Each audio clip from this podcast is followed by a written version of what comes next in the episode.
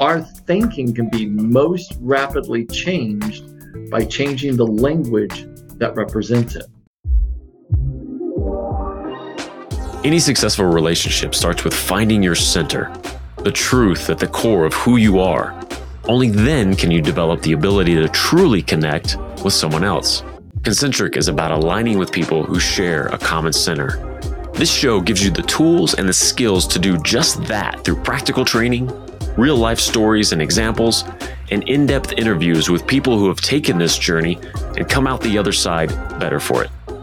Welcome to Concentric. We're glad you're here. Welcome to episode nineteen of Concentric. Today, we've got another quick win episode for you. Something that you can grab and use today and see some results, see a difference in your life right away. And that's around the idea of upgrading your language. You know, the language we use in our heads to ourselves, uh, in our, you know, everyday interactions, a lot of times we don't think about it. It's just, you know, how I speak or what I would normally say in this situation. Sometimes it's really important to analyze what what we are saying to ourselves, to others on a regular basis, as both a reflection of, you know, what we think at maybe a deep, deeper level, you know, the beliefs that we hold, but then also being purposeful with ch- helping change and shape some new beliefs by upgrading our language and, and changing some words around, again, to ourselves and to other people, and, you know, especially the ones closest to us. All right, let's jump in. Welcome to Concentric. Gary, how are you, sir? I'm good, my friend. How are you? Doing great. I, I, I'm having fun with these these quick win episodes here. So I thought we'd do a couple more and do one today um, to give people some real just quick actions. They can take this insight, go use it today, tomorrow, and see some results. And I think that's really powerful in any learning environment when we can get something, you know, a nugget that we can really grab onto, see the value in, and then go back for more. Um, and and today, I know something that you've brought up in the past is the, the power of language, right? Mm-hmm. Like the words we use to other people and to ourselves both. I mean, it's not only reflects what some of our beliefs are, um, and so like, oh, that's interesting, but also we can shift some of that if we use better language and kind of improve our lives. So so how do you guide people with that to to use language in a more powerful way? Well, I'm gonna I'm gonna condense that into the context of relationships, because, you know, there's two things. One is quite haunting, and one is the is the doorway to complete freedom and happiness. So the haunting one is when we drop into the drama triangle and we make someone our villain and we play the victim, and we generally search for some kind of hero to collaborate with us to go against the villain, whether that's, you know, my my good friend at the gym or or Mary down the street that I need to talk to about how horrible my partner just was to me, whatever it is. And if we're in that drama triangle, we're using language like, you know, you make me, and when you did this, you made me feel like this. And if you were this way, I could be this way. So we're doing all these type of language patterns that that take the power away from us, or we misplace our power and we make someone else, if they change, I'll be good. But if they don't change, I won't be good. So therefore, it's their fault that I'm unhappy, which is the height of low emotional intelligence and the height of the inability to make the relationship actually work. Because what you do, you freeze it in time and you make your happiness based upon the hoops that you create that you want your partner to jump through, or else they're in the doghouse forever.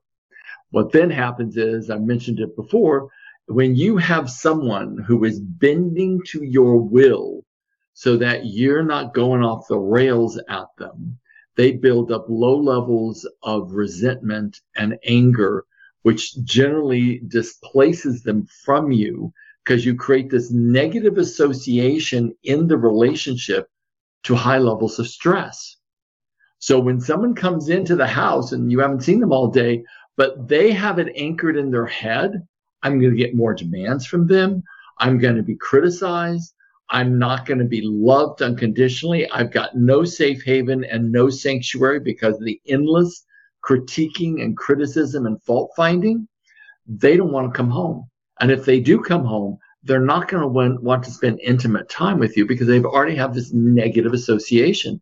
It's like if I want to go and play with the dog, but the dog happens to be a rabid pit bull, I'm not going to go back into the yard because I was bit three or four times earlier last week. I'm not going to go back down there and see that dumb dog. I'm just not going to do it.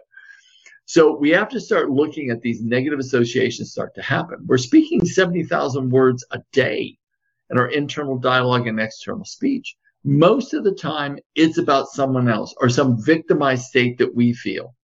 Now, all that lowers, literally lowers our ability to be happy completely and totally.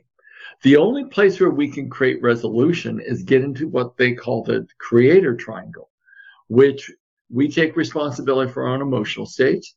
We coach ourselves and we challenge ourselves. So one way to coach ourselves and challenge ourselves is to shift our language. If you shift your language, because ultimately at the end of the day, what happens for all of us, our thinking, which is accumulation of all our past events, creates a perspective that we look out of the lens of at our reality. Our thinking can be most rapidly changed by changing the language that represents it. So if we change our language, what happens is that we literally change our thinking. So if I go to what I created for myself is this, when you did this, I created this emotional state that just really got me upset. So I would love to get clarity on what was happening in you when you said or did what you did. Because I've made up something, may not be true, but I would love to have your perspective so that I can understand you better. That's number one, because we are making up the meaning and ascribing the meaning. It's not the event itself, it's the meaning that we ascribe to it that gives us all the agony. And we're the only ones in charge of that. We have to be able to take control of that. So by using language that demonstrates that, that begins to take us out of the drama triangle. When we use words like, you know, what I created for myself is this. What I choose now is this. What I am going to do is this. What I made up about it is this. What I can do is this. So our upgraded language is like, I can, I am, I choose, I create, and I make up. When we just take those as substitutes to I can't, you make me, I I don't know, I won't. When we when we eliminate those kind of negatives that keep us in the drama triangle and use language that puts us in the creator triangle, we actually start shifting the way we think. Our relationships can improve. And this happens every day out of everyone's mouths. And we have no idea how powerful our words are. Our words literally create our reality. So the word choices becomes this vital part of how we have emo- mental and emotional management skills that keep us in a place where we have higher self-esteem, greater joy, and therefore greater success. But yeah, it's so empowering, right? You you take the power back, you know? You take the power back. Yeah, in the exactly. in the short term, the short-sighted thinking is just like, oh, well, it's it's easier if I have someone to blame, right? If I have to actually take responsibility, oh, then it's my fault. But if you sit in that for a minute and you actually start experiencing and living that, it's actually empowering because, oh, I'm in control. You know, right now I've got to I got to take responsibility. Yikes! But that means I can I can move towards the positive. I can take control of how I feel about a situation even, and, and how I move through a relationship. Well, there's there's a really powerful little story, and I wish I could remember where I heard it or where I got this from, but you know, I'm I'm I'm such an old dog in this kind of field that I don't even remember where I got it from. It was like something I, I heard thirty-five years ago. but it's it's such a good story for where we're at right now in our conversation, because um, you know, the objective is that we're all creating our own reality. Every religion says remain the, in the image and likeness of this thing that we call a creator. We don't know how to define it. You can go to multiple religions. They all have a different ritual to gain access to it in their own kind of set ways that they do it. But in my opinion, you know, I know that I am creating my own happiness or my own misery, and I have a choice. I hope you're enjoying this episode. If you want to take a deep dive into the concepts Gary is talking about here and so much more, I've got something for you.